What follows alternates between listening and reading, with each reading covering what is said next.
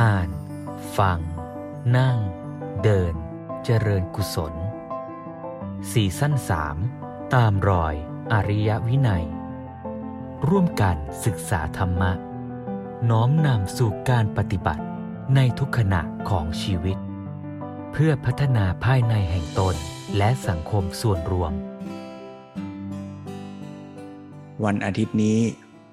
เป็นวันอาทิตย์ที่ 25 มิถุนายนนะก็เป็นอาทิตย์สุดท้ายของเดือนมิถุนาแล้วนะในซีรีส์ของตามรอยอริยวินัย เราได้ชวนกันฟัง ธรรมบรรยายศึกษาหนังสือ ผลงานที่หลวงพ่อสมเด็จพระพุทธโฆษาจารย์ ได้แนะนำชวนให้เราเอาหลักธรรม ความเข้าใจเกี่ยวกับชีวิต ตามหลักพุทธธรรม มาใช้ในการจัดตั้งวางระบบสังคมนะเพื่อให้เกื้อกูลต่อการพัฒนาคนไปสู่ความเป็นอริยบุคคล พัฒนาสังคมให้เกิดอารยธรรมที่แท้นะที่เรียกว่าอริยวินัยทั้งในเรื่องการศึกษาแนวพุทธ การปกครองแนวพุทธ นิติศาสตร์รัฐศาสตร์แนวพุทธมาจนถึงเรื่องเศรษฐศาสตร์แนวพุทธ ในวันนี้นะก็จะได้ฟังธรรมบรรยาย ที่เกี่ยวข้องกับเรื่องเศรษฐศาสตร์แนวพุทธนะ ตลอดเดือนมิถุนาแล้วก็ต่อไปถึงกรกฎาคมในช่วงเดือนกรกฎาคมเนี่ยก็จะมีเรื่องราวที่เกี่ยวกับการจัดสรรสภาพแวดล้อม ให้เกื้อกูลต่อการพัฒนาชีวิตที่หลวงพ่อสมเด็จเน้นย้ำคือเรื่องรมณีนะเพิ่มเติมเป็นหลัก ถ้าใครได้ร่วมกิจกรรมชวนอ่านชวนทำต่อเนื่องมานะในเดือนหน้า ก็จะมีหนังสือที่หลวงพ่อสมเด็จพูดเกี่ยวกับเรื่องรมณีเนี่ย เยอะเลยหลายเล่มนะแล้วก็เป็นเรื่องที่พระที่วัดยาณเวศกวันเองก็ได้ทำกิจกรรมทำโครงการในเรื่องโรมณีเนี่ยเยอะเลยนะเพราะฉะนั้นในกิจกรรมชวนอ่านชวนทำเดือนหน้าเนี่ยก็จะมีครูบาอาจารย์ที่มาร่วมกันแบ่งปัน ชวนกันคุยชวนกันสนทนาหลายท่านนะมีพระครูการุณ พระครูมรกตเป็นต้นนะฮะก็จะมาร่วมแลกเปลี่ยนเรียนรู้กัน ส่วนในกิจกรรมภาคค่ำนะก็จะมีธรรมบรรยายที่อยู่ในชุดเศรษฐศาสตร์ การทำงานการใช้ชีวิตนี่แหละ มาฟังร่วมกันต่อเนื่องต่อไปนะฮะในช่วงอาทิตย์สองทิตย์นี้ก็จะมาเน้นเรื่องของธรรมะที่เกี่ยวกับการทำงานนะว่าเราจะวางท่าทีในการทำงาน ซึ่งเป็นส่วนหนึ่ง ในการจัดสรรด้านเศรษฐกิจ คือการผลิต แล้วก็การบริโภค นะการทำงานก็เป็นเหมือนกลไกหนึ่งในการที่จะดำเนินหาเลี้ยงชีวิตด้วย แล้วก็เป็นการผลิตในระบบเศรษฐกิจด้วยนะว่าเราจะผลิตจะสร้างอะไรนะเพื่อให้ตอบโจทย์กับสังคม ในขณะเดียวกันก็เกิดเป็นรายได้ในการที่เราจะหาเลี้ยงชีวิต ประเด็นมันก็คือว่า เราทำงานเพื่อตัวงานหรือเพื่อรายได้ หรืออะไรเป็นหลัก แล้วเราจะวางท่าทีในการที่เราจะใช้ชีวิต และก็ทำงาน ซึ่งก็เป็นส่วนใหญ่ของชีวิตเนี้ยอย่างไรเพราะฉะนั้นเราก็จะวางท่าทีในการทำงาน ได้อย่างถูกต้องมากขึ้น ถ้าเราเข้าใจเราวางท่าทีถูก การทำงานซึ่งเป็นส่วนใหญ่ของชีวิตเรา ก็จะเป็นช่วงชีวิตที่มีความสุขด้วย และเป็นชีวิตที่พัฒนาทั้งตัวชีวิตเองและพัฒนาสังคมได้ด้วย คือเรียกว่า ในแต่ละวันที่เราไปทำงานเนี่ย ก็เท่ากับเราได้พัฒนาตัวเอง แล้วเราก็ได้ร่วมพัฒนาสังคม ในเวลาเดียวกันนั่นแหละที่เราเรียนธรรมะไปแล้วบอกว่าโอ้ เราจะต้องพัฒนาชีวิตพัฒนาสังคมเนี่ย มันก็ไม่ได้แปลว่า เราจะต้องแยกหรือจัดสรรเวลาพิเศษจากชีวิตประจำวันของเรา เพื่อไปพัฒนาชีวิต แยกชีวิต ของเราเพื่อไปทำงานจิตอาสาพัฒนาสังคมนะถ้าเรามีเวลาแล้วเราจะไปทำส่วนเพิ่มส่วนเสริมนั้นก็ดีละมีเวลาไปพัฒนาชีวิต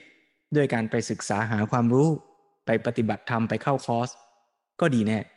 มีเวลาไปช่วยกันช่วยเหลือสังคม ช่วยกันทำประโยชน์เป็นจิตอาสา เป็นอาสาสมัคร ในโครงการกิจกรรมต่างๆ ตามความสามารถตามความถนัด ก็ดีแน่ แต่ว่า ส่วนที่เราทำอยู่แล้ว คือการศึกษาการทำงานตามหน้าที่ของเรานั้น ซึ่งแต่ละคนก็มีบทบาทหน้าที่ต่างๆกัน เราจะให้การทำงานนี่แหละ เป็นประโยชน์ในการที่เราจะได้พัฒนาตัวเองด้วย พัฒนาสังคมด้วยได้อย่างไร เริ่มต้นก็เริ่มตั้งแต่ว่า อย่าให้การทำงานเนี่ยมันกลายเป็นตัวทำลายชีวิต และทำลายสังคม ถ้าเราทำงานแล้วมันทำลายตัวเราเอง มันกัดกินชีวิต นี่ก็เสียโอกาสแล้ว นอกจากว่างานจะไม่ได้เป็นการพัฒนาชีวิต งานยังมาบั่นทอนและทำลายชีวิตสิเอ อย่างนี้ก็ขาดทุนหลายต่อ ถ้างั้นเราก็ชวนกันมา ลองตั้งหลักทบทวน ในการที่เราจะได้ทำงานอย่างมีความสุขด้วย แล้วก็เป็นโอกาสในการพัฒนาชีวิตด้วยนะเดี๋ยวเราจะได้ฟังธรรมะร่วมกัน แล้ววันนี้คืนวันอาทิตย์ เข้าใจว่าเช้าพรุ่งนี้วันจันทร์ก็จะเป็นวันทำงานของหลายท่าน ชวนโยมได้ลองทบทวน ตั้งหลัก ปรับใจ เสริมแรง ให้เราได้มีกำลังใจ มีพลังในการที่จะได้ทำงานในวันพรุ่งนี้ เพื่อให้งานเป็นการพัฒนาชีวิตของเราร่วมกัน ถ้าโยมพร้อมแล้ว ก็ชวนโยมได้ใช้เวลาค่ำคืนนี้ ได้ตั้งใจสดับรับฟัง ธรรมบรรยายที่หลวงพ่อสมเด็จพูดไว้ในหัวข้อการทบทวนเศรษฐศาสตร์ ประเด็นแรกประเด็นที่หนึ่งมีหัวข้อเรื่องว่าทำงานเพราะโลภอยากได้ หรือเพราะถูกเงื่อนไขบังคับ ชวนโยมตั้งใจรับฟังร่วมกับเจริญพร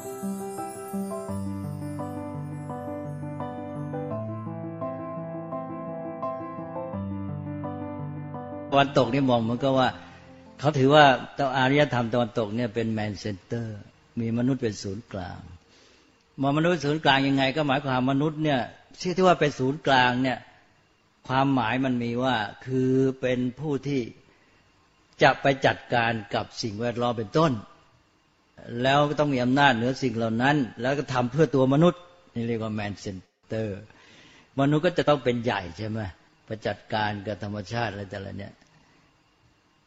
แต่ว่าที่จริงพุทธศาสนาก็ man-centered แต่คนละความหมายเลย man-centered หมายความว่าเราต้องการที่จะจัดการให้มนุษย์เนี่ยมีชีวิตที่ดีงาม ต้องพัฒนาคนให้คนเนี่ยจเจริญงอกงาม เป็นคนที่มีคุณภาพดีขึ้นทั้งพฤติกรรมจิตใจและปัญญาที่เราศีลสมาธิปัญญา แล้วคนที่ดีงามเหล่านี้ก็จะมีความสัมพันธ์กับสิ่งแวดล้อมเป็นต้นได้อย่างดี ที่เป็นไปในทางกื้อกูลเป็นต้นเพราะนั้นเราต้องเอาใจใส่เพราะจะตัวมนุษย์เนี่ยเป็นตัวร้ายใช่ไหมในแง่หนึ่งอะถ้ามันไม่ได้รับการพัฒนาที่ดีแล้ว ก็ไปทำให้สิ่งแวดล้อมให้ทุกอย่าง ตั้งแต่ชีวิตของตัวเองแหละเสียหายหมดเลยเพราะนั้นมนุษย์นี่เป็นสัตว์พิเศษคือมีภาวะและคุณสมบัติพิเศษที่ว่าฝึกได้ไงเป็นธรรมชาติพิเศษในแง่นี้ดังนั้นก็ให้ความสำคัญในแง่ที่ว่า เออถ้ามันไม่ดีแล้วไอ้เจ้าตัวเนี้ยมันจะไปทำให้สิ่งทั้งหลายเสียหมดเนี่ยให้ความสำคัญว่า เพราะฉะนั้นเราจะต้องมาจัดการมนุษย์ให้ดี man-centered แบบนี้ แทนที่จะมองว่า man-centered คือว่ามนุษย์นี่มีอำนาจเป็นใหญ่ในสิ่งทั้งหลาย จะต้องไปจัดการครอบงำเอามาสนองความต้องการของมนุษย์ เขามองคนละแบบ นี่เราถือว่ามนุษย์สำคัญเนี่ยถ้าไม่จัดการมนุษย์ให้ดีแล้ว อะไรแต่อะเสียหายหมด ก็เลยต้องมาจัดการมนุษย์ให้ดี พัฒนาคนให้ดี อันนี้ลัทธิเศรษฐศาสตร์แบบตะวันตกนี่ในเมื่อเกิดมีขึ้นมา มันก็ไปสนองความต้องการจนกระทั่งว่านักเศรษฐศาสตร์นี่หลายคนแบบตะวันตกนี่ไปมองว่าความโลภเป็นสิ่งที่ดี กรีดความโลภเนี่ยโลภะในภาษาอังกฤษแปลว่ากรีด G R W E D เวลาเราแปลโลภะเราก็แปลว่ากรีดนะแล้วฝรั่งก็พูดว่ากรีดนี่เป็นไอตัวสำคัญ เขามองเป็นดีไป เช่นเคนเนี่ย ก็เป็นเจ้าใหญ่ของสายเศรษฐศาสตร์ฝรั่งใช่ไหม เนี่ยเวลาเนี้ยก็มีอิทธิพลมากอยู่ ทีนี้นักเศรษฐศาสตร์ตะวันตกก็อย่างที่ว่าหนึ่งก็ยุ่งอยู่กับวัตถุ แล้วก็มองในขอบเขตของตัว ไม่โยงไปกับไอศาสตร์อื่นๆจนกระทั่งเพิ่งจะมารู้ตัวตอนนี้ แล้วก็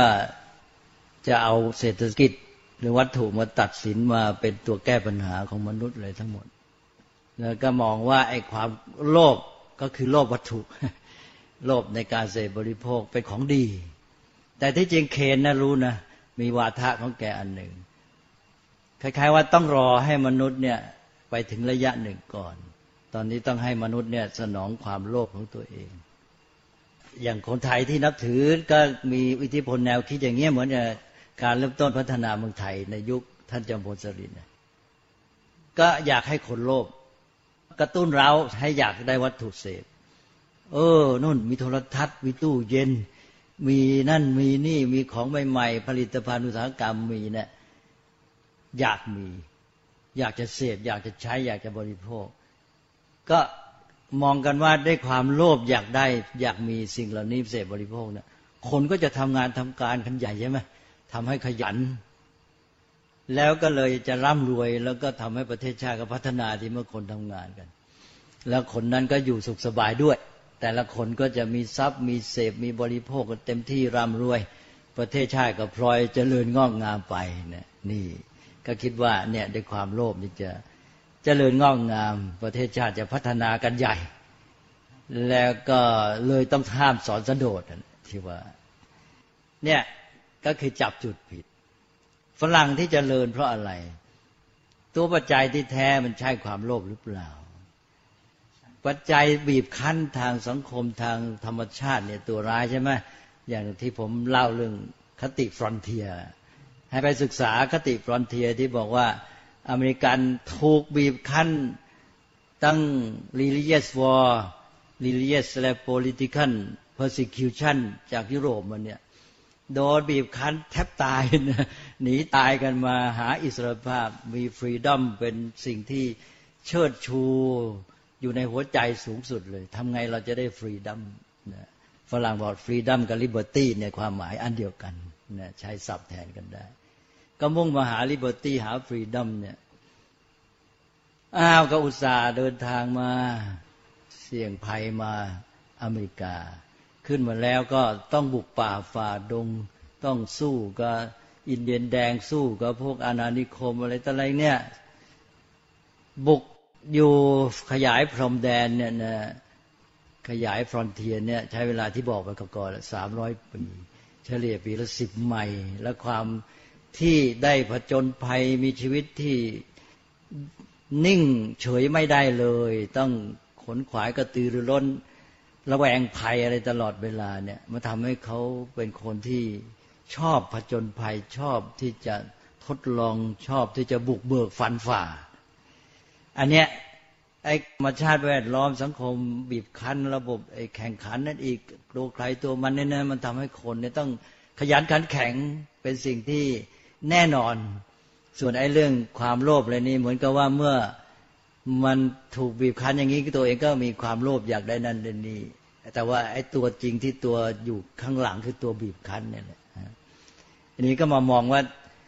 โลภเอาไปจับที่จุดนี้ซะนี่ โลภแล้วไม่มีอะไรบีบคั้นมันเอามาโลภมันไม่ได้เป็นเหตุให้ทำงานใช่ไหมมาจับเหตุปัจจัยผิดเขานึกว่าไม่โลภแล้วอยากได้ของเสพก็จะได้ทำงาน โลภะเป็นเหตุให้อยากได้ของมาเสพบริโภค ต้องมองให้ถูกอีกขั้นหนึ่ง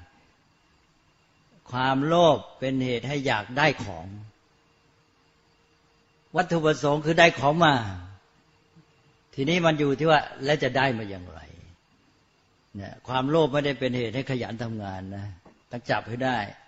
ทีนี้ไปคิดว่าความโลภเป็นเหตุให้ขยันทำงาน จบเลยจับเหตุปัจจัยผิด ตรงชัดเป่งอะโลภก็คืออยากได้ของ อยากได้วัตถุเสพบริโภคอะก็ตรงไปตรงมาทีนี้ต่อไปก็ แล้วทำไงจะได้มาตรงนี้ต่างหากทีนี้ระบบเศรษฐกิจ ที่ไม่รู้ตัวก็คือวางเงื่อนไขว่าคุณจะได้คุณต้องทำงานในการทำงานนี่เป็นเงื่อนไขต่างหากล่ะ แล้วจะให้สำเร็จตามเงื่อนไขก็ต้องมีระบบสังคมคุม เช่นกฎหมาย ว่าถ้าแกไม่ทำงานหลีกเลี่ยงงานแล้วขันก็ไม่ให้เงินแกถูกมันนี่นี่ก็กฎกติกาสังคมก็มาแล้วถูกกติกาสังคมบีบคั้นคือมีกติกาสังคมมาเป็นเครื่องกำกับ ว่าให้คนเนี่ยต้องทำตามเงื่อนไขนั้น แล้วจึงจะได้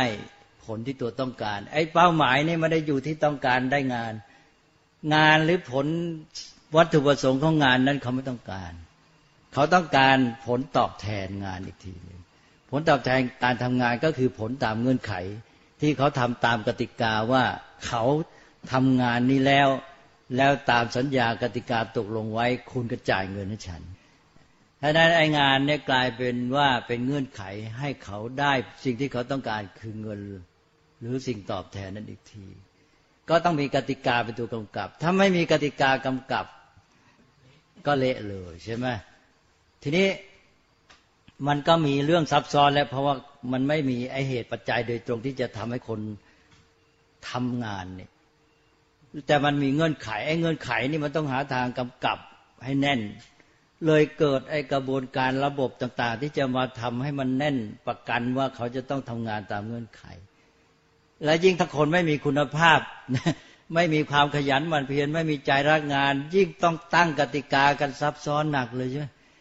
ก็ฉันไม่ได้ต้องการงานหรือผลไอ้ตัวของงานนี่นะ ฉันต้องการเงิน และฉันจะต้องทำงานนี้เพื่อให้ได้เงินน่ะฉันไม่ได้สมัครใจทำ ก็ดูซ้ายดูขวามาดูหรือเปล่า ถ้าไม่มีอะไรเป็นเงื่อนไขกำกับว่าต้องได้ผลงานเท่านั้นใช่ไหมทำแค่ตามเวลา ฉันก็ทำตามเวลา นั่งบางนอนบางอะไรแต่ไรเวลาเสร็จไป อ้าวก็ไม่ตั้งใจทำงานให้มันได้เงินกันแล้วกันครบตามเวลา เอาเงื่อนไขเวลาไม่พอต้องเงื่อนไขผลงาน เอาเงื่อนไขผลงานไม่พอต้องตั้งคนมาดูกำกับ โอ้ว่ากันใหญ่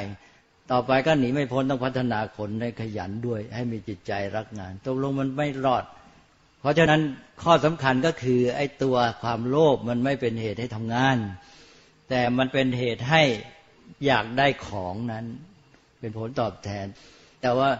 มันต้องไปทำงาน เพราะเป็นเงื่อนไขที่จะให้ได้เงินเท่านั้นเอง ทีนี้ถ้าเกิดว่าไม่ต้องทำงานที่เป็นเงื่อนไขแล้วได้เงิน ก็เอาสิใช่ไหมเออ มันจะไปทำทำไมเสียเวลาเหนื่อยทำไม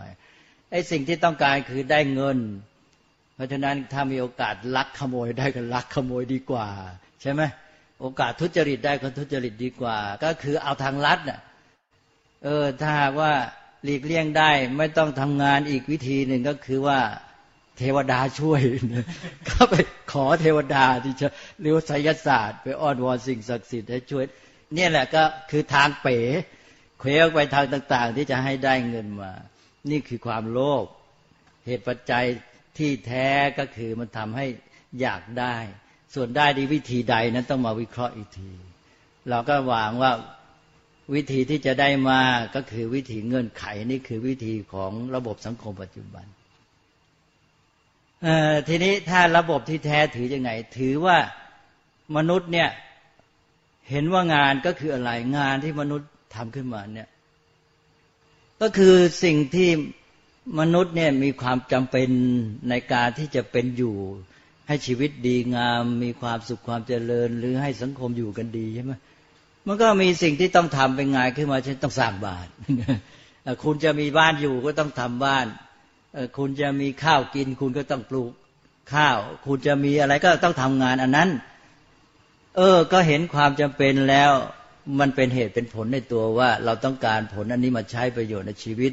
หรือในการที่อยู่ร่วมกันในสังคมในครอบครัวอยู่ได้เลยแต่แล้วเนี่ยมันต้องทำอันนี้ ทีนี้แต่ละคนมันจะไปทำทุกอย่าง แค่ไปทอผ้าเอออาหารก็จะต้องรับประทานไอ้เสื้อผ้าก็จะต้องนุ่งห่มยาก็จะต้องมีอะไรเงี้ยนะที่อยู่ก็ต้องสร้าง แค่เนี้ยท่านทำคนเดียวทำไหวไหมฉันทำไม่ได้ทำไม่ได้ก็ เออ แต่ว่าเราจะเป็นจะต้องมี ก็ช่วยกันสิก็แบ่งงานกันทำคนไหนทำเรื่องไหน ก็ได้มีความชำนาญพิเศษในเรื่องนั้น ก็ทำได้ดี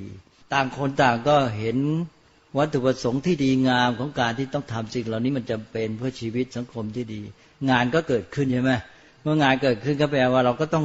เห็นคุณค่าเห็นเหตุผลแล้วก็รักงานโดยตัวโดยจิตใจ เมื่อรักงานอยากจะทำเพราะว่ามันเป็นไปเพื่อผลที่เราจะได้ มีชีวิตที่ดีงามแล้วในที่สุดก็มาแบ่งงานกันซะ ว่าคนเนี้ยชำนาญเรื่องนี้ทำเรื่องนี้ไป ไม่ให้เขาห่วงกังวล เราก็เลยจัดสรรเห็นสิ่งที่เรียกว่าเงินเดือนให้เขา เขาจะได้เป็นอยู่ได้ไม่ต้องห่วงกังวลก็มุ่งหน้าตั้งใจทำงานไปซะอันนี้ก็หมายความว่าให้เปลี่ยนวัตถุประสงค์มาอยู่ที่การรู้จักงานว่ามันมีขึ้นด้วยเหตุผลอย่างนี้เพื่อประโยชน์ สุขของชีวิตของสังคม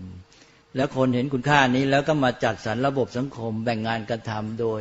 ให้คนที่ชำนาญเรื่องไหนทำได้ดีก็ทำเรื่องนั้น แล้วก็ให้ผลตอบแทนไม่ให้เขาเดือดร้อนที่จะต้องขาดแคลนแล้วก็ไม่ต้องกังวล จะได้ตั้งใจทำงานนั้นได้เต็มที่ ถ้าจิตใจมันเข้าใจตามแนวเนี้ยมันจะไม่แปลกแยก จะไม่มีความรู้สึกแปลกแยกหนึ่งไม่เบื่อเบื่องานด้วย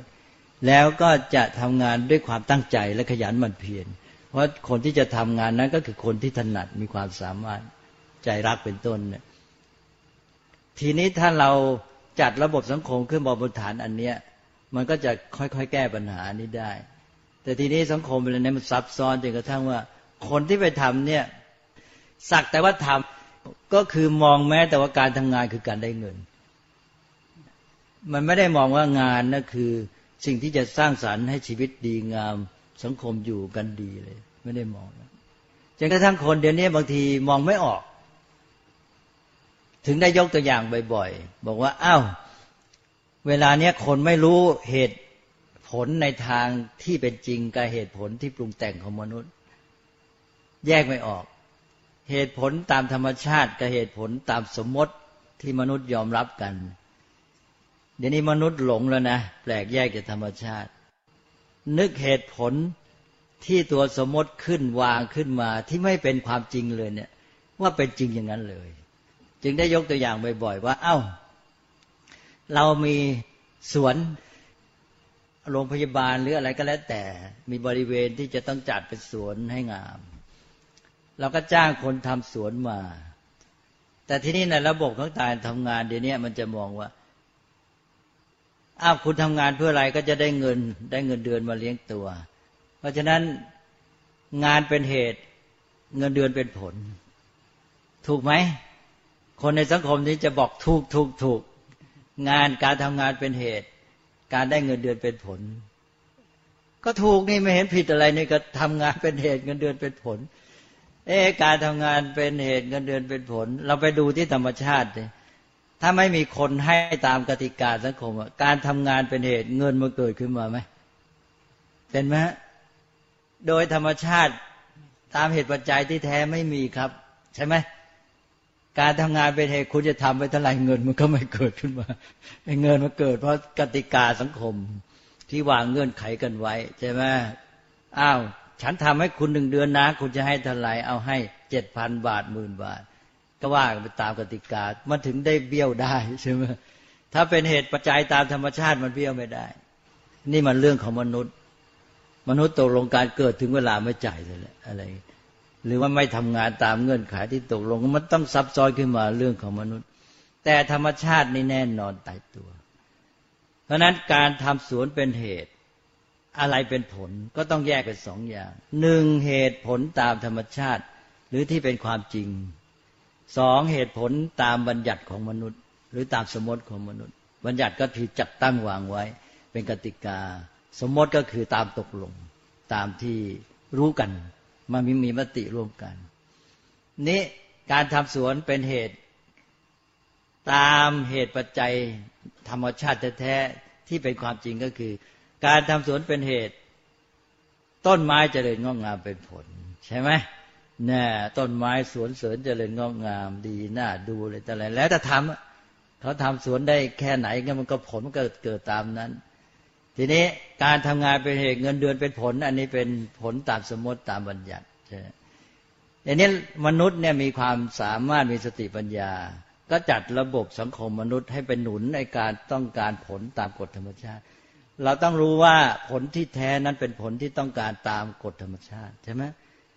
เราต้องการผลอันไหน เราต้องการผลตามกฎธรรมชาติคือต้องการให้สวนเจริญงอกงามต้นไม้ดีน่ารื่นรม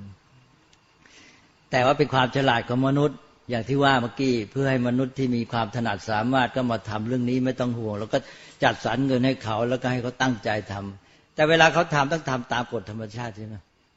ไอ้กฎธรรมชาตินี่ไม่มีทางเบี้ยว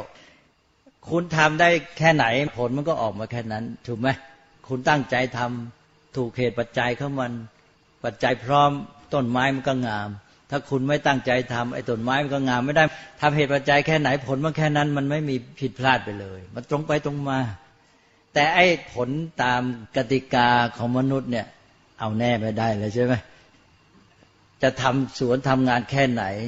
ได้เงินมากเงินน้อยนี่ไม่แน่แหละ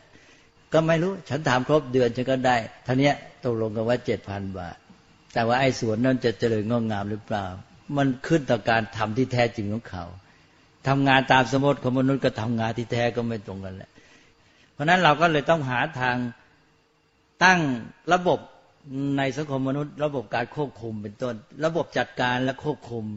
เพื่อให้ไอการทำงานทำเหตุของมนุษย์เนี่ย มันได้ผลตรงตามที่มันควรจะเป็นตามกฎธรรมชาติถูกไหม ไอ้คนขยันมันเพียรทำได้ปัญญารู้อะไรแก้ไขเหตุให้มันตรงเนี่ย ถ้าไอ้สองอันนี้มันจบกันดีเมื่อไหร่ก็ได้ผลดี เนี่ยก็ความฉลาดของมนุษย์ก็อยู่ที่เนี่ยทำไงจะเข้าถึงความจริงของกฎธรรมชาติ ถ้าเรารู้เข้าใจไอ้ความเป็นเหตุเป็นผลเหตุปัจจัยในกฎธรรมชาติอย่างดี ทั่วถึงนะ เราก็จะสามารถมาจัดการกับระบบสังคม การจัดกติกาบัญญัติของของมนุษย์เนี่ยยังได้ผลดี เนี่ยต้องถึงกัน เพราะฉะนั้นพระพุทธเจ้าจึงต้องรู้ธรรมละ แล้วก็บัญญัติวินัยได้ ถ้าวินัยนั้นไม่ตั้งอยู่บนฐานก็ธรรมะจบไปไม่รอด ไม่สามารถให้เกิดผลดีได้ ความรู้เข้าใจเข้าถึงความจริงของธรรมชาติ ยิ่งรู้เท่าไหร่ก็ยิ่งอำนวยผลดีต่อการที่จะมาจัดตั้งวางระบบในสังคมมนุษย์ นี่ระบบปัจจุบันนี้ก็คือจะเข้าถึงกฎธรรมชาติ แต่เมื่อตนยอมรับแล้วยังเข้าถึงไม่ได้ ก็ได้แค่วางทฤษฎีขึ้นมา ทฤษฎีนี้คือตัวแทนของความรู้กฎธรรมชาติก็หมายความเท่าที่เขารู้ว่าความจริงของธรรมชาติเป็นแง่นี้ เขาก็ตั้งเป็นทฤษฎีขึ้นมา จากทฤษฎีนี้ก็จัดการตั้งวางระบบ ก็เป็นเรื่องของบัญญัติขึ้นมา บนฐานของทฤษฎี เพราะนั้นในระบบของสังคมตะวันตกก็คือ จัดตั้งวางระบบต่างๆ ในทางเศรษฐกิจทางสังคมการเมืองเนี่ยบนฐานของทฤษฎีอีกที ทฤษฎีนั้นก็คือตัวแทนของความจริงของกฎธรรมชาตินี้พุทธศาสนาบอกว่าไอการแบ่งทฤษฎีเนี่ยมันก็ทำให้แยกไปส่วนอย่างที่ว่าใช่ไหมเพราะนั้นเราจะต้องเพียรพยายามไม่หยุดที่จะเข้าถึงความจริงของธรรมชาติที่มันไม่ได้แยกกันเลย ความจริงของธรรมชาติเนี่ยมันถึงโยงกันหมดทุกอย่าง แล้วเราก็จะต้องไม่ประมาทในการศึกษาเรียนรู้ความจริง แต่พุทธศาสนาสอนความจริงหลักการวันนี้ โอ้มันกว้างต้องทำ ความเพียรพยายามใช้ปัญญากันเหลือเกิน คนตะวันออกหรือคนไทยเลยขี้เกียจเลยไม่อยาก ไม่อยากรู้เลยไม่รู้ เอาเอาแค่ว่าไอ้หลักอะไรง่าย ๆ ก็ทำไปเนี่ยเรื่องลึกซึ้งความรู้ใช้ปัญญามากไม่ศึกษาดังนั้นพุทธศาสนาทั้งๆทที่เป็นศาสนาแห่งปัญญา เน้นเรื่องปัญญาจะตรัสรู้ได้ก็โดยปัญญา แต่กลายไปว่าชาวพุทธ โดยเฉพาะชาวไทยเนี่ยไม่เอาใจใส่เรื่องปัญญาเลยมันก็ตรงข้ามไปอย่างนั้น ฝรั่งเนี่ยโดนไอ้สิ่งแวดล้อมระบบสังคม มันบีบคั้นกันอยู่ตลอดเวลา แกก็เร่งขนขวายเนี่ยเลยเกิดปัญญาขึ้นมา แต่ว่าจะได้แค่ไหนอีกเรื่องหนึ่ง โลกนี้ก็เลยไม่ได้ความทักที ไม่สมดุลไม่พอดี ทีนี้ถ้าเรารู้อย่างนี้แล้วเราก็พยายาม ให้เข้าถึงความจริงที่แท้แล้วก็พยายามมาจัดให้มันถูกต้อง เราก็ได้บทเรียนแล้วเวลาเนี้ยในแง่ตอนออกเราเราก็คล้าย ๆ ว่าสิ่งที่มีมา เราก็ไม่ได้ตั้งใจศึกษาให้เข้าถึงทำกันไปแค่ตามประเพณีปู่ย่าตายายเอาว่ากันมาแค่นี้กลายเป็นวัฒนธรรมก็ทำไป ก็ได้ประโยชน์อยู่แค่นั้นจนกระทั่งฝรั่งว่าอย่างที่ผมยกตัวอย่างในเกสเลอร์ที่ว่าไงที่บอกว่าตะวันออกนั้นเป็นครูที่ดี แต่เป็นสิทธิเลวเนี่ยฝรั่งก็เพราะอันนี้แหละเขาว่าอย่างเงี้ยนี่ฝรั่งเราก็เห็นแล้วว่าเขาทำมามีผิดพลาดยังไง เราก็จะได้รู้บทเรียนของเขาเอามาปรับปรุง เอามาใช้ประโยชน์ให้หมด ว่าฝรั่งมีเนี่ยไอ้เรื่องการคิดแยกส่วนความคิดจักกล การที่เอาแต่วัตถุการที่จะมองธรรมชาติต่างหากจะมนุษย์มุ่งเป็นปฏิปักษ์จะพิชิตธรรมชาติอะไร man-centered อะไรก็แล้วแต่นะเรารู้ทันความคิดของเขา แล้วจุดอ่อนข้อบกพร่องเป็นยังไง เราก็มา เอาไอ้ส่วนที่เขาได้ชำนาญพิเศษไอ้การแยกส่วนไปชำนาญพิเศษ มันก็มีประโยชน์ เราจะไปนึกว่ามันผิดหมดนะ การที่เขาไปแยกส่วนแล้วเขาชำนาญพิเศษ มันก็ทำให้เขาลงลึกเฉพาะทาง แล้วทำให้เขาได้ไปเห็นอะไรต่ออะไรลึกซึ้งในบางเรื่อง เป็นแต่เพียงว่ามันพลาดที่มันไม่สามารถโยงได้ มันแยกแล้วไม่โยงว่างั้นเถอะ ทีนี้เราเนี่ยเราได้ประโยชน์จากการแยกของเขาแล้วเราต้องมาใช้ระบบโยง เพราะสิ่งทั้งหลายมันเป็นระบบสัมพันธ์กันหมด อย่างธรรมชาติทั้งจักรวาลเนี่ยมันเป็นระบบเลยใช่ไหมอย่างแค่อวัตถุเนี่ย ดวงดาวดาราศาสตร์มันก็เป็นเหมือนก็เป็นระบบอยู่ มันมีความสัมพันธ์กันหมดไอ้ระบบจักรวาลเนี่ยเอาแค่เนี้ยแค่โลกนี้พระจันทร์พระอาทิตย์นี่แค่นี้ก็เป็นระบบหนึ่งแล้วใช่ไหมมันก็เป็นระบบโยงโยงกันไปทั้งหมด อันนี้เราก็ใช้ความคิดเนี่ยมามองว่าเราจะไอ้ความรู้ที่จำเพาะต่าง ๆ เนี่ยมาใช้ประโยชน์ในระบบที่โยงกันได้ยังไงนี่เราก็โยงมาสู่เนี่ยการที่ว่าจุดสำคัญอันหนึ่งที่พุทธศาสนาเน้นก็คือคุณต้องมาพัฒนา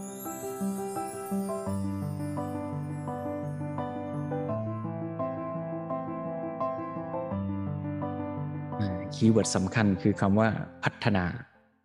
ที่จบไปนั้นเป็นช่วงตอนหนึ่งของธรรมบรรยาย ของหลวงพ่อสมเด็จพระพุทธโฆษาจารย์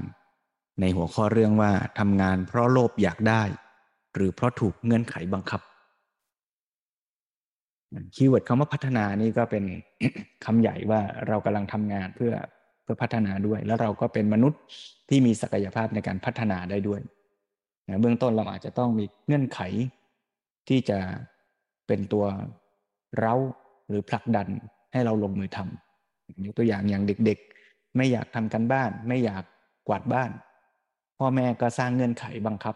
ถ้าทำแล้วจะได้คำชม ถ้าไม่ทำจะถูกตี ถ้าทำแล้วจะได้รางวัล หรือไปถึงขั้นว่าเป็นเงื่อนไขในเชิงแข่งขันเปรียบเทียบ ว่าถ้าทำได้ดีกว่าคนอื่น จะยิ่งได้รางวัลมาก หรือว่าทำได้ นะในสิ่งที่คนอื่นทำไม่ได้เลย ก็ได้รางวัลพิเศษ เพราะฉะนั้นเงื่อนไขอย่างนี้ ถามว่าทำให้คนขยันทำให้คนตั้งใจทำงานหรือไม่ก็จริงอยู่ แต่ว่ามันเป็นผลโดยอ้อม อย่างที่หลวงพ่อสมเด็จว่าคือทำงานแล้วมันไม่ได้รางวัลหรอกทำงานแล้วมันไม่ใช่ว่าได้เงินหรอกทำงานมันก็ได้งาน เรียนมันก็ได้ความรู้ แล้วเราจึงไปสร้างกลไกเงื่อนไขสมมุติอีกชั้นหนึ่ง ถ้ากลไกนั้นเอื้อเกื้อกูลต่อธรรมก็ดีไป ถ้ากลไกนั้นมันดีไม่ครบด้าน มันพร่องในบางส่วนมันก็จะส่งผลเสียหาย ตามแต่กฎเกณฑ์ที่เราตั้ง เพราะฉะนั้นฟังเรื่องนี้แล้วอาตมาคิดว่า เราก็กลับมาทวนสอบตัวเราเองด้วย ทั้งในฐานะที่เราเป็นผู้อยู่ในกฎเกณฑ์เงื่อนไขของสังคม แน่นอนละ่ะ เราก็อยู่ในเงื่อนไขสังคม ว่าทำงานแล้วได้เงินเดือนทำหน้าที่แล้วได้ผลตอบแทน นะแต่ว่า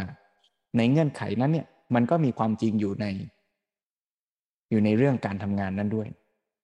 ถ้าเราทำงานโดยมองแต่สมมุติเงื่อนไขอย่างเดียว ก็เป็นอย่างที่หลวงพ่อสมเด็จเคยใช้คำว่าหลงสมมุติ คือหลงไปในสมมุติจนลืมความจริงว่าแล้วจริง ๆ เราทำไปเพื่ออะไร เพราะฉะนั้นเราก็มาเติมเติมสาระเติมแก่นสารในเนื้องานที่เราทำแต่นั่นก็ไม่ได้หมายความว่าเมื่อเราทำงานเพื่อคุณค่าของงานที่แท้แล้ว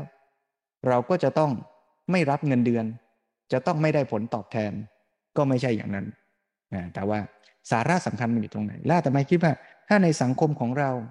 มองกันที่คุณค่าของงานโดยแท้เราก็จะพบว่า ทุกคนที่ทำหน้าที่เนี่ยก็มีคุณค่า แล้วเมื่อเขาทำในสิ่งที่มีคุณค่า เราจึงพร้อม เราจึงเต็มใจ ที่จะจ่าย ที่จะให้รายได้แก่เขา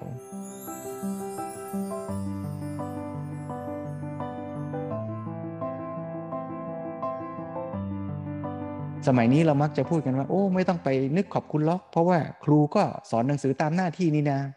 เพราะฉะนั้นครูก็ไม่ได้มีบุญคุณอะไร ครูก็ทำเพราะว่าครูได้เงินเดือน เจ้าหน้าที่รัฐ ผู้ทำหน้าที่เป็นหมอ เป็นพยาบาลเขาทำหน้าที่ด้วยความตั้งอกตั้งใจ เราก็บอกว่า โอ้ ไม่ต้องไปขอบคุณเขานะ เพราะว่าเขาได้เงินเดือนเขาทำเพราะว่าได้เงิน สมการมันกลับด้านกันหมดเลยนะ คนทำงานก็ทำเพราะว่าได้เงิน คนในสังคมที่ได้รับประโยชน์จากงาน ก็รู้สึกว่า คนที่ทำนั้นทำเพื่อเงิน เพราะฉะนั้นคุณค่าความสัมพันธ์ ระหว่างคนกับคนในสังคมก็หายไปด้วย เพราะคิดว่าเงินตอบแทนทุกอย่าง ครบถ้วนหมดแล้ว เมื่อเราไปเรียนหนังสือจากครู เราก็มองผ่าน และไม่เห็น คุณค่าของความเป็นครูอีกต่อไป ความที่เราจะเคารพนับถือและยกย่อง ในคุณธรรม ในความเสียสละ ในความตั้งอกตั้งใจ ของคนที่ทำหน้าที่ครู ก็หายไป จริง ๆ อาจจะไม่ได้หายไปจากใจครูนะ แต่หายไปจากใจเรา เพราะเราคิดว่าเราจ่ายเงินให้ครู แล้วเงินนั้นก็ทดแทนความหมายและคุณค่าทุกอย่างไปเสียหมด แต่เดิมที่เราอยู่ในชุมชนแล้วเรายกมือไหว้ครู ยกมือไหว้หมอ ก็เพราะว่าคนเหล่านั้นทำคุณค่าให้กับเรา แล้วจริง ๆอาตมาว่าเราก็ยกมือไหว้ได้ทุกอาชีพ เราเดินไปในที่ทำงาน เจอคุณป้าที่กวาดพื้นทำความสะอาดห้องน้ำโยมที่วัดที่มาทำหน้าที่ช่วยดูแลความสะอาด ดูแลสถานที่อาตมาว่าทุกคนก็ทำคุณค่าในชีวิต ในการงานของตัว อาจจะต้องเริ่มจากใจเรานี่แหละ ว่าเรามองเห็นคุณค่าในงานที่เราทำหรือเปล่า ถ้าใจของเรามองไม่เห็นแม้แต่คุณค่าในงานที่ตัวทำเห็นแต่ว่ามันคือเงิน เมื่อเราไปมองคนอื่นที่ทำงาน เราก็เลยมองไม่เห็นคุณค่าของงานเขาเช่นเดียวกัน แล้วเราก็ไปคิด คิดอย่างที่เราคิด ว่าเขาคงคิดเหมือนเราว่าทุกคนทำงานเพื่อเงิน แต่ถ้าเรากลับมาเห็นคุณค่าของงานที่เราทำเราก็จะเริ่มมองทุกผู้คนรอบข้างเรา ที่เขาก็ทำงานทำงานเหมือนเราแต่งานคนละงานกับเรา เขาก็ทำคุณค่าอย่างใดอย่างหนึ่ง ให้แก่เรา ให้แก่สังคมของเรา เราก็จะยกมือขอบคุณ เราก็จะชื่นชม เราก็จะให้กำลังใจแก่กัน ในฐานะที่ทุกคนร่วมกัน สร้างสรรค์ทำประโยชน์ แก่สังคมของเราด้วยกัน และเมื่อเขาทำดี เขาก็ควรคู่ควรค่าที่จะได้รับผลตอบแทนตามกำลัง ตามเหตุตามปัจจัยที่เขาทำผลตอบแทนมันก็มาเป็นส่วนเติมส่วนเสริม ทั้งต่อเราผู้ทำงาน และทั้งต่อผู้ที่ทำงานให้กับเรา ถ้าเราไปมองเงินเป็นตัวตั้ง เราก็จะเลิกมองคนเป็นคนและเป็นเพื่อนมนุษย์ มองเป็นเพียง ทรัพยากรมนุษย์ ที่มาเป็นฟันเฟืองในระบบงานแล้วทำงานให้แก่เรา ความเป็นมนุษย์ความเป็นคนก็หายไป นี่มองในแง่ว่า เราเป็นส่วนหนึ่งในระบบเงื่อนไข อีกแง่หนึ่ง เราก็อาจจะเป็นผู้ตั้งเงื่อนไขด้วย ก็เป็นโจทย์ละว่า เราจะตั้งเงื่อนไขอย่างไร กับลูก ให้ลูกเรียนไม่ใช่เพื่อความโลภ ไม่ใช่เรียนเพื่อสนองเงื่อนไขสมมุติ แต่เรียนด้วยฉันทะที่จะเห็นคุณค่าของการเรียนจริง ๆ เราจะตั้งเงื่อนไขยังไงกับลูกน้อง กับเพื่อนร่วมงาน ให้มีความสุข เห็นคุณค่าในการทำงาน ไม่ใช่เพียงเพื่อทำเพื่อ ให้ได้สิ่งตอบแทนเท่านั้น แต่ย้ำว่าการชวนให้ทำงานด้วยฉันทะไม่ได้แปลว่า จะไม่ได้รับเงินเดือน แล้วก็อย่าเผลออาตมาเคยได้ยินบางท่าน เอาประโยคอย่างนี้ไปพูดกับลูกน้อง แล้วทำให้ลูกน้องรู้สึกว่า เรากำลังเรียกร้อง ให้ทุกคนทำงานด้วยใจเสียสละ แต่ได้เงินเดือนน้อยๆ หรือเอารัดเอาเปรียบ ก็กลายเป็นการตีความอย่างเข้าข้างตัวเองไปซะอีก คือเจ้านายนั้นไปคิดว่า เราจะต้องสอนให้ลูกน้องทำงานด้วยความเสียสละ ด้วยฉันทะ แล้วอย่าหวังเงินเดือน อย่าหวังผลตอบแทนไอ้อย่างนี้ก็กลายเป็น ตีความธรรมะเข้าข้าง ตัวเองที่เป็นเจ้านาย ก็ไม่เป็นธรรม ก็ต้องระวัง เพราะบางทีก็มีโยมมาฟ้องบอกพระดูสิ เนี่ย พระสอนอย่างเนี้ยเจ้านายก็เลยมาบอกว่า ให้ทำงานเสียสละทำงานนอกเวลาทำงานเกินเวลา แล้วต้องทำงานด้วยฉันทะ หลวงพ่อสมเด็จบอกว่า เรียนธรรมะแล้วต้องเอามาใช้กับตัวเอง อย่าเอาไปใช้เรียกร้องคนอื่น คือใช้กับตัวเราว่าเรามีฉันทะ เรามีใจเป็นธรรม ไม่ใช่ไปเรียกร้องให้คนอื่นมีฉันทะ แล้วเรากลายเป็นมีความโลภไปเอาเปรียบเขา อย่างนี้ไม่ถูก ก็ต้องระมัดระวังด้วย วันนี้ก็เลยชวนกันว่า เรากลับมา สร้างฉันทะในการทำงานของตัวเรา ในการเรียนในการศึกษาในการทำอะไรทุก ๆอย่าง แต่ว่าในสังคมจริงแม้มันจะมีกติกาสมมุติเงื่อนไขที่จะตอบแทนอะไรให้เรา ถ้ามันเป็นการได้โดยชอบธรรมก็ไม่ใช่เรื่องผิด เพียงแต่ว่า อย่าหลงสมมุติ จนลืมเนื้อหาสาระที่แท้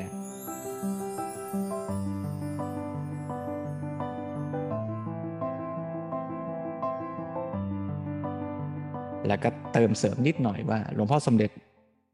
ขยายความไว้ในหนังสือเล่มน้อยชื่อว่าทำอย่างไรจะให้งานประสานกับความสุข แล้วก็อีกหลายหลายเล่ม อีกสองสามอาทิตย์ก็จะได้ฟังเรื่องงานได้ผลคนก็เป็นสุขด้วย ในชุดเนี้ยหลวงพ่อสมเด็จก็จะขยายความให้เห็นอีกว่า แล้วเราจะหาความสุขจากงานได้อย่างไร ซึ่งว่าโดยย่อก็คือไม่ใช่เพียงแค่ตัวผลตอบแทนแน่ๆล่ะ แต่ได้ความสุขจากตัวผลของงานด้วย แล้วที่สำคัญคือ ผลของงานก็ยังไม่ใช่ ผลอย่างเดียว หรือความสุขอย่างเดียวที่จะได้ มีผลของงานนะ แล้วก็มีผลตอบแทนที่เป็นรายได้ มันยังมีอีกอันหนึ่งก็คือผลในการพัฒนาตัวเราเองด้วยอย่าลืมอันนี้ เพราะว่าแม้บางคราว ผลของงานก็อาจจะไม่ได้แปลว่าจะต้องสำเร็จทุกงานทุกครั้งไป แต่ถ้าเรามีความสุขกับการพัฒนาตัวเรา แม้งานจะผิดพลาด งานจะยังไม่สำเร็จ เราก็มีความสุขได้ คราวนี้เราจะฝึกอย่างนี้ให้เกิดคุณสมบัติอย่างนี้ได้ยังไงล่ะอาตมาว่า แม้แต่การฝึกหายใจเข้าหายใจออก ก็เริ่มฝึกฉันทะอย่างนี้ได้ คือหมายความว่า ให้เรากลับมาเห็นคุณค่าของทุก ๆ อย่างที่เรากำลังทำแม้แต่ขณะที่เราหายใจ เราเห็นคุณค่าของลมหายใจไหม มันก็เหมือนกับเราทำงาน เราอาจจะทำโดยลืมคุณค่าของมันไป แต่พอเรากลับมาตั้งหลักทบทวน เราก็จะพบว่า เออ จริง ๆ งานมีคุณค่าเยอะเลย ลมหายใจก็อย่างนั้น เราก็หายใจอยู่ทุกวันค่ำเช้า เราอาจจะไม่ทันเห็นคุณค่าของลมหายใจ เราก็ฝึกกลับมาเห็นคุณค่า แล้วก็อิ่มเอม มีความสุขกับทุกลมหายใจ ทุกก้าวยากทุกการเคลื่อนไหว ทุกการมีชีวิตอยู่ในแต่ละปัจจุบันขณะ มีฉันทะ ในการที่เราจะทำงาน รวมทั้งงานของใจที่เรียกว่ากรรมฐาน การฝึกกรรมฐานก็เป็นฝึกฐานการทำงานของใจนี่แหละ เมื่อใจเราจะกำหนดรู้อยู่กับลมหายใจก็ตามกำหนดรู้อยู่กับอารมณ์กรรมฐานอย่างใดอย่างหนึ่งก็ตาม เรามีฉันทะหรือไม่ ถ้าเราไม่มีฉันทะเราก็จะทำแบบว่า เออให้มันจบหมดเวลาไป เมื่อไหร่จะได้ยินเสียงระฆัง เอ๊ดูไปแล้วคล้ายไม่ยมกับเวลาที่เราไปทำงาน แล้วเราก็เบื่อจังเมื่อไหร่จะหมดเวลางาน มันก็อันเดียวกันนั่นแหละคือเราทำเพราะเงื่อนไขมันบังคับว่า เออต้องทำต้องมานั่งนะ นั่งแล้วมันจะได้คำชื่นชมหรือว่าอย่างน้อยก็ได้บอกตัวเองว่า โอ้ฉันนี่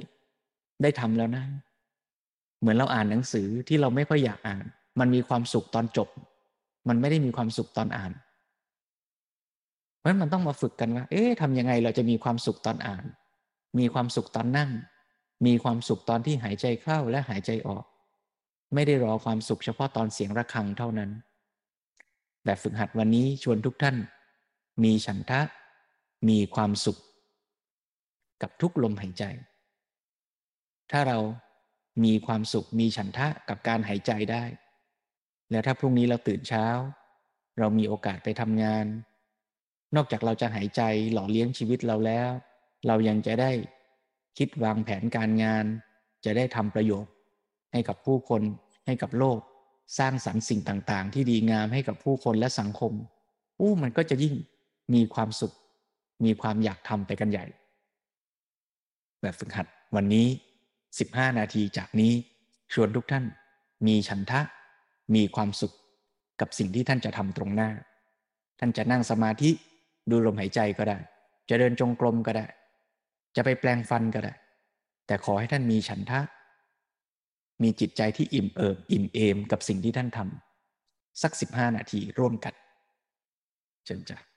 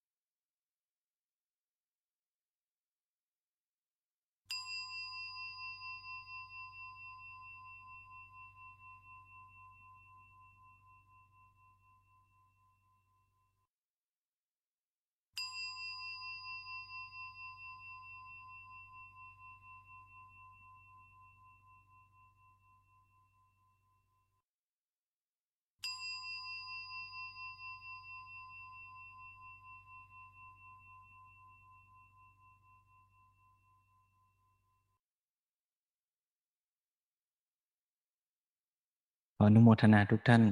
กับความตั้งใจที่ดีงาม อาจจะไม่ได้ทั้งร้อยเปอร์เซ็นต์นะสิบนาทีสิบห้านาทีเนี่ย เราก็อาจจะมีมีเบื่อบ้าง มีรู้สึก อยากให้มันเสร็จอยากให้มันจบบ้าง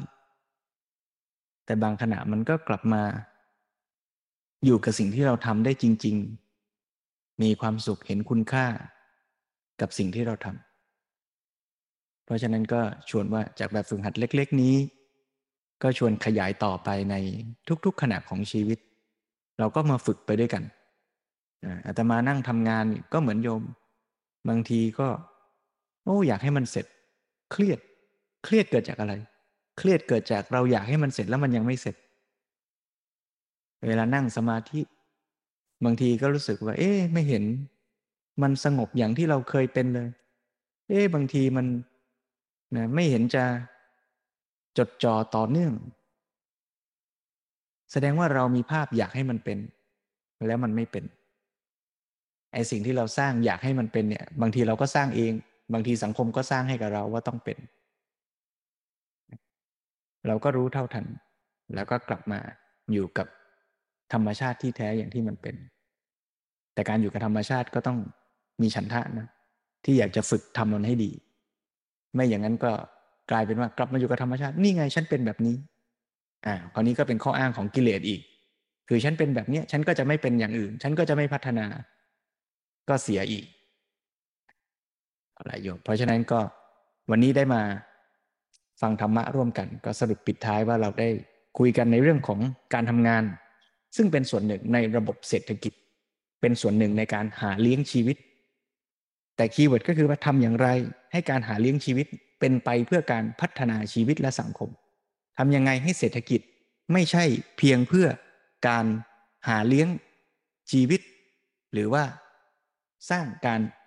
พัฒนาหรือเจริญในทางวัตถุเท่านั้น แต่ต้องนำไปสู่การพัฒนาคนด้วย เป็นส่วนหนึ่งในมรรคมีองค์แปดแต่ไม่ใช่ทั้งหมด ไม่ใช่ปลายทาง เป็นแค่ส่วนหนึ่งของทาง ซึ่งก็สำคัญ เดี๋ยวในสัปดาห์หน้า เราจะได้มาฟังธรรมะกันต่อ ในเรื่องทบทวนเศรษฐศาสตร์ตอนที่สองชื่อเรื่องว่าพัฒนาเศรษฐกิจไปอย่าลืมใช้เศรษฐกิจพัฒนาตน ซึ่งก็จะต่อเนื่องกันจากวันนี้แหละสำหรับวันนี้ก็หมดเวลา แต่การฝึกพัฒนาชีวิตยังมีโอกาสอยู่นะโยมนะ ก็ฝึกกันเรื่อยไปเดี๋ยวเดือนหน้านี้อาตมาจะมีเดินทางไปไปฝึกบ้าง ไปเข้ากรรมฐานบ้าง ไปเยี่ยมโยมที่ต่างจังหวัดบ้างนะก็อาจจะมาเป็นตัวจริงบ้างเป็นเทปบ้าง แต่ก็หวังว่าโยมก็คงจะได้ประโยชน์ แล้วก็ยังอยากชวนกันว่า เออไหนๆก็ทำกันมาต่อเนื่องแล้ว ทุกวันอาทิตย์นะโยมนะ ก็มาฟังธรรมะมาเรียนรู้แล้วก็ฝึกด้วยกัน ถ้าใครรู้สึกว่าฝึกยังไม่เต็มอิ่มยังไม่หนำใจอ่าเดี๋ยวสวดมนต์ไหว้พระเสร็จแล้วแล้วก็ฝึกต่อพัฒนาชีวิตตาม วิธีที่แต่ละท่านถนัดกันต่อไป อ่าน ฟัง นั่ง เดิน เจริญกุศล สี่สั้นสามตามรอยอริยวินัย